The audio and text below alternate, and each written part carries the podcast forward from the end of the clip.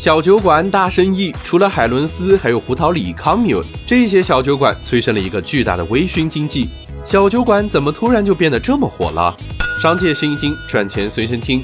小酒馆这么火，首先和低价有关系。看看海伦斯的菜单：九块九的科罗娜，九块八的百威，瞄准的就是年轻人又穷又要精致的需求。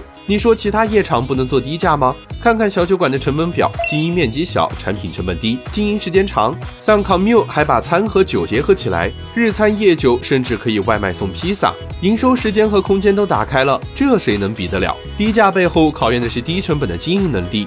小酒馆能火的第二个原因和年轻人的消费习惯有关，越来越多的年轻人把酒精当做社交和缓解焦虑的饮料，十个九零后里就有一个每天都会喝上两口。要微醺不要喝醉的他们，喝的最多的就是各种低度酒，夜间饮酒、社交场景、适度微醺，这些加在一起，还真就只有小酒馆能够全部满足。